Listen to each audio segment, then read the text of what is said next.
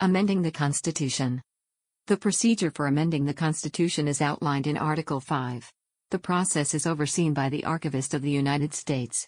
Between 1949 and 1985 it was overseen by the Administrator of General Services, and before that by the Secretary of State. Under Article 5, a proposal for an amendment must be adopted either by Congress or by a national convention, but as of 2020 all amendments have gone through Congress. The proposal must receive two thirds of the votes of both houses to proceed. It is passed as a joint resolution, but is not presented to the President, who plays no part in the process. Instead, it is passed to the Office of the Federal Register, which copies it in slip law format and submits it to the states. Congress decides whether the proposal is to be ratified in the state legislature or by a state ratifying convention. To date, all amendments have been ratified by the state legislatures except one, the 21st Amendment. A proposed amendment becomes an operative part of the Constitution as soon as it is ratified by three fourths of the states, currently 38 of the 50 states. There is no further step. The text requires no additional action by Congress or anyone else after ratification by the required number of states. Thus, when the Office of the Federal Register verifies that it has received the required number of authenticated ratification documents, it drafts a formal proclamation for the archivist to certify that the amendment is valid and has become part of the nation's frame of government. This certification is published in the Federal Register and United States statutes at large and serves as official notice to Congress and to the nation that the ratification process has been successfully completed. Ratified Amendments The Constitution has 27 amendments. Structurally, the Constitution's original text and all prior amendments remain untouched. The precedent for this practice was set in 1789, when Congress considered and proposed the first several constitutional amendments. Among these, Amendments 1 through 10 are collectively known as the Bill of Rights, and Amendments 13 through 15 are known as the Reconstruction Amendments. Excluding the 27th Amendment, which was pending before the states for 202 years, 225 days, the longest pending amendment that was successfully ratified was the 22nd Amendment, which took three years, 343 days. The 26th Amendment was ratified in the shortest time, 100 days. The average ratification time for the first 26 amendments was one year, 252 days, for all 27, 9 years, 48 days. Safeguards of Liberty, Amendments 1, 2, and 3. The First Amendment, 1791, prohibits Congress from obstructing the exercise of certain individual freedoms freedom of religion, freedom of speech, freedom of the press, freedom of assembly, and right to petition. Its free exercise clause guarantees a person's right to hold whatever religious beliefs he or she wants, and to freely exercise that belief, and its establishment clause prevents the federal government from creating an official national church or favoring one set of religious beliefs over another. The amendment guarantees an individual's right to express and to be exposed to a wide range of opinions and views. It was intended to ensure a free exchange of ideas, even unpopular ones. It also guarantees an individual's right to physically gather or associate with others in groups for economic, political, or religious purposes. Additionally, it guarantees an individual's right to petition the government for a redress of grievances. The Second Amendment, 1791, protects the right of individuals to keep and bear arms. Although the Supreme Court has ruled that this right applies to individuals, not merely to collective militias, it has also held that the government may regulate or place some limits on the manufacture, ownership, and sale of firearms or other weapons. Requested by several states during the constitutional ratification debates, the amendment reflected the lingering resentment over the widespread efforts of the British to confiscate the colonists' firearms at the outbreak of the Revolutionary War. Patrick Henry had rhetorically asked, Shall we be stronger? when we are totally disarmed, and when a British guard shall be stationed in every house. The Third Amendment, 1791, prohibits the federal government from forcing individuals to provide lodging to soldiers in their homes during peacetime without their consent. Requested by several states during the constitutional ratification debates, the amendment reflected the lingering resentment over the Quartering Acts passed by the British Parliament during the Revolutionary War, which had allowed British soldiers to take over private homes for their own use. When you need mealtime inspiration, it's worth shopping Kroger, where you'll find over 30,000 mouthwatering choices that excite your inner foodie. And no matter what tasty choice you make, you'll enjoy our everyday low prices, plus extra ways to save, like digital coupons worth over $600 each week. You can also save up to $1 off per gallon at the pump with fuel points. More savings and more inspiring flavors make shopping Kroger worth it every time. Kroger, fresh for everyone. Fuel restrictions apply. Safeguards of Justice, Amendments 4, 5, 6, 7, and 8. The Fourth Amendment, 1791, protects people against unreasonable searches and seizures of either self or property by government officials. A search can mean everything from a frisking by a police officer or to a demand for a blood test to a search of an individual's home or car. A seizure occurs when the government takes control of an individual or something in his or her possession. Items that are seized often are used as evidence when the individual is charged with a crime. It also imposes certain limitations on police investigating a crime and prevents the use of illegally obtained evidence at trial.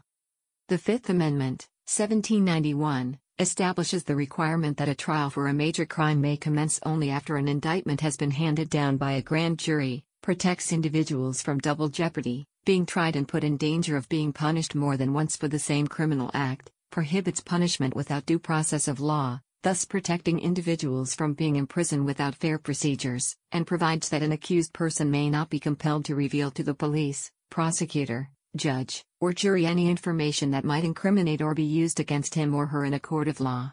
Additionally, the Fifth Amendment also prohibits the government from taking private property for public use without just compensation, the basis of eminent domain in the United States.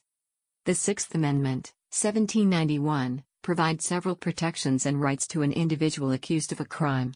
The accused has the right to a fair and speedy trial by a local and impartial jury.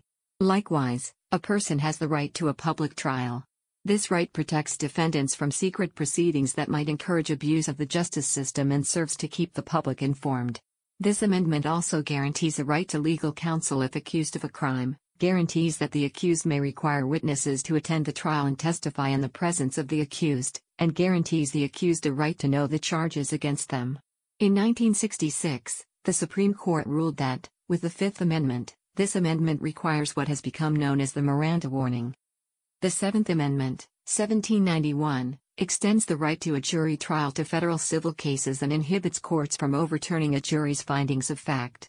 Although the Seventh Amendment itself says that it is limited to suits at common law, meaning cases that trigger the right to a jury under English law, the amendment has been found to apply in lawsuits that are similar to the old common law cases. For example, the right to a jury trial applies to cases brought under federal statutes that prohibit race or gender discrimination in housing or employment. Importantly, this amendment guarantees the right to a jury trial only in federal court, not in state court. The Eighth Amendment, 1791, protects people from having bail or fines set at an amount so high that it would be impossible for all but the richest defendants to pay and also protects people from being subjected to cruel and unusual punishment. Although this phrase originally was intended to outlaw certain gruesome methods of punishment, it has been broadened over the years to protect against punishments that are grossly disproportionate to or too harsh for the particular crime. This provision has also been used to challenge prison conditions such as extremely unsanitary cells, overcrowding, insufficient medical care, and deliberate failure by officials to protect inmates from one another. Unenumerated rights and reserved powers, Amendments 9 and 10. The Ninth Amendment, 1791, declares that individuals have other fundamental rights, in addition to those stated in the Constitution. During the constitutional ratification debates, anti federalists argued that a Bill of Rights should be added. The Federalists opposed it on grounds that a list would necessarily be incomplete but would be taken as explicit and exhaustive, thus enlarging the power of the federal government by implication. The Anti Federalists persisted, and several state ratification conventions refused to ratify the Constitution without a more specific list of protections, so the first Congress added what became the Ninth Amendment as a compromise. Because the rights protected by the Ninth Amendment are not specified, they are referred to as unenumerated. The Supreme Court has found that unenumerated rights include such important rights as the right to travel, the right to vote, the right to privacy, and the right to make important decisions about one's healthcare or body. The Tenth Amendment, 1791, was included in the Bill of Rights to further define the balance of power between the federal government and the states. The amendment states that the federal government has only those powers specifically granted by the Constitution. These powers include the power to declare war, to collect taxes, to regulate interstate business activities, and others that are listed in the articles or in subsequent constitutional amendments. Any power not listed is, says the 10th Amendment, left to the states or the people. While there is no specific list of what these reserved powers may be, the Supreme Court has ruled that laws affecting family relations, commerce within the state's own borders, and local law enforcement activities are among those specifically reserved to the states or the people. Governmental Authority, Amendments 11, 16, 18, and 21.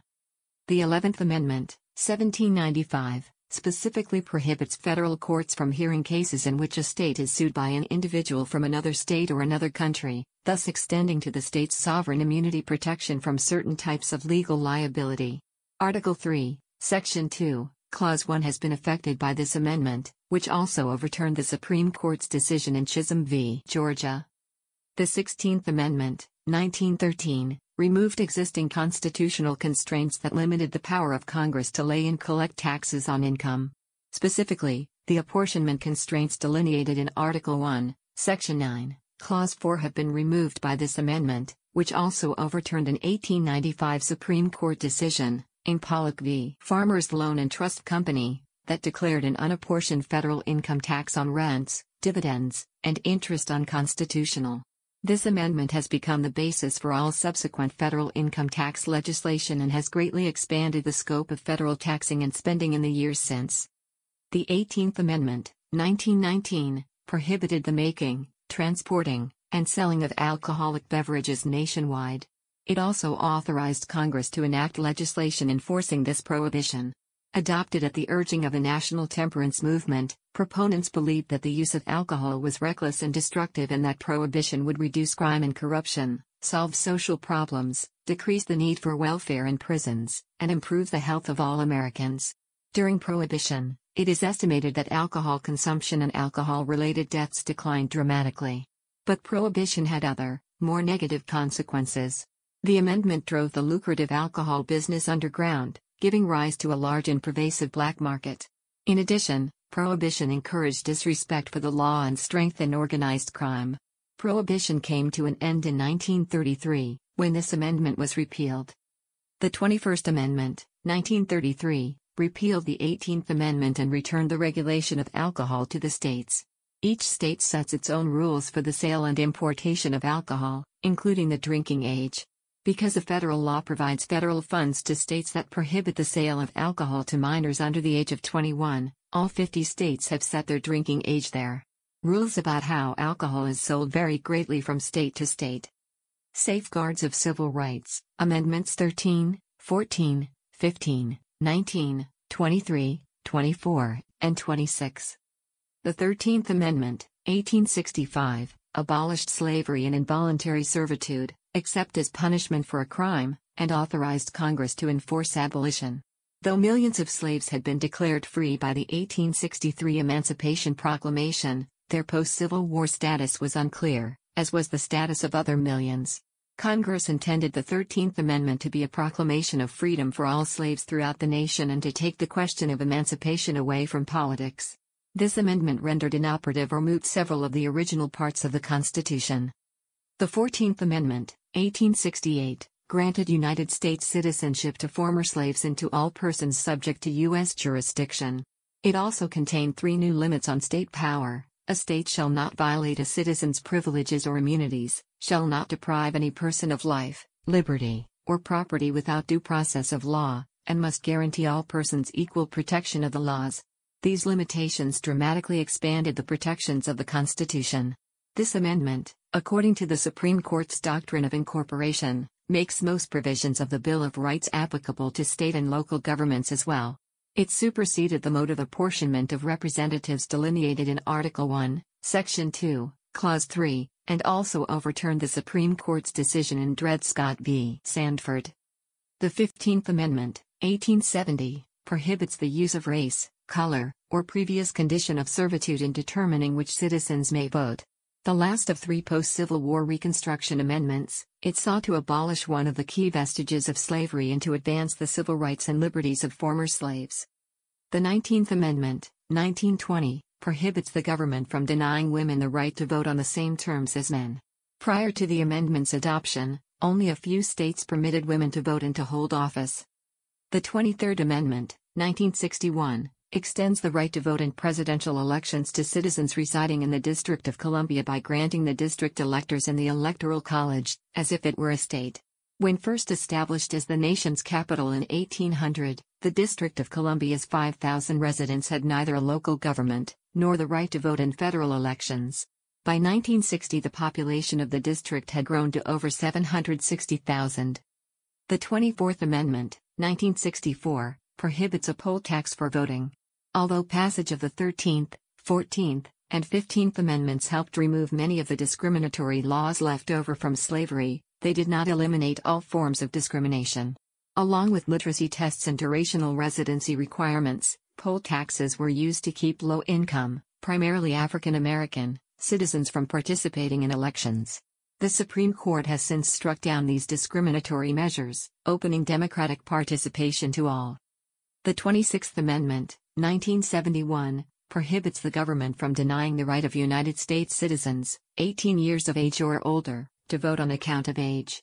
The drive to lower the voting age was driven in large part by the broader student activism movement protesting the Vietnam War. It gained strength following the Supreme Court's decision in Oregon v. Mitchell. Government Processes and Procedures, Amendments 12, 17, 20, 22, 25, and 27.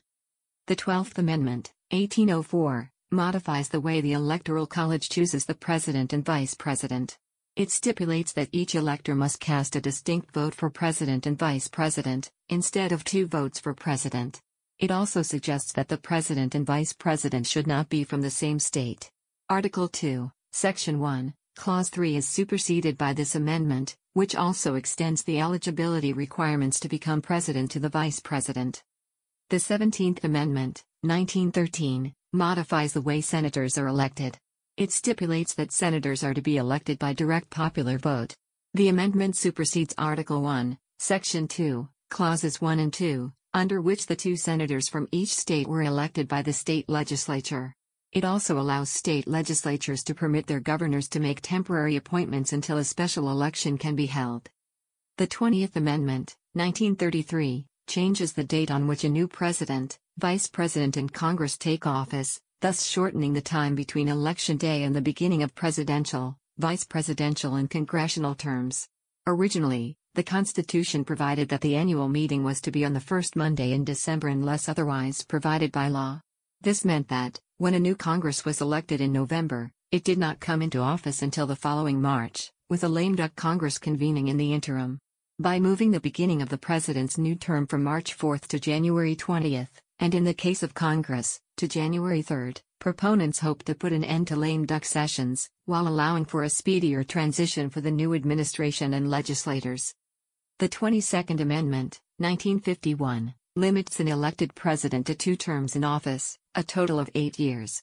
However, under some circumstances it is possible for an individual to serve more than eight years.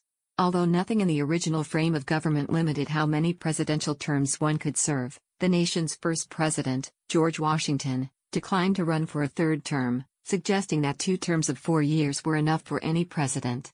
This precedent remained an unwritten rule of the presidency until broken by Franklin D. Roosevelt, who was elected to a third term as president 1940 and in 1944 to a fourth. The 25th Amendment, 1967, clarifies what happens upon the death, removal, or resignation of the president or vice president and how the presidency is temporarily filled if the president becomes disabled and cannot fulfill the responsibilities of the office. It supersedes the ambiguous succession rule established in Article 2, Section 1, Clause 6. A concrete plan of succession has been needed on multiple occasions since 1789.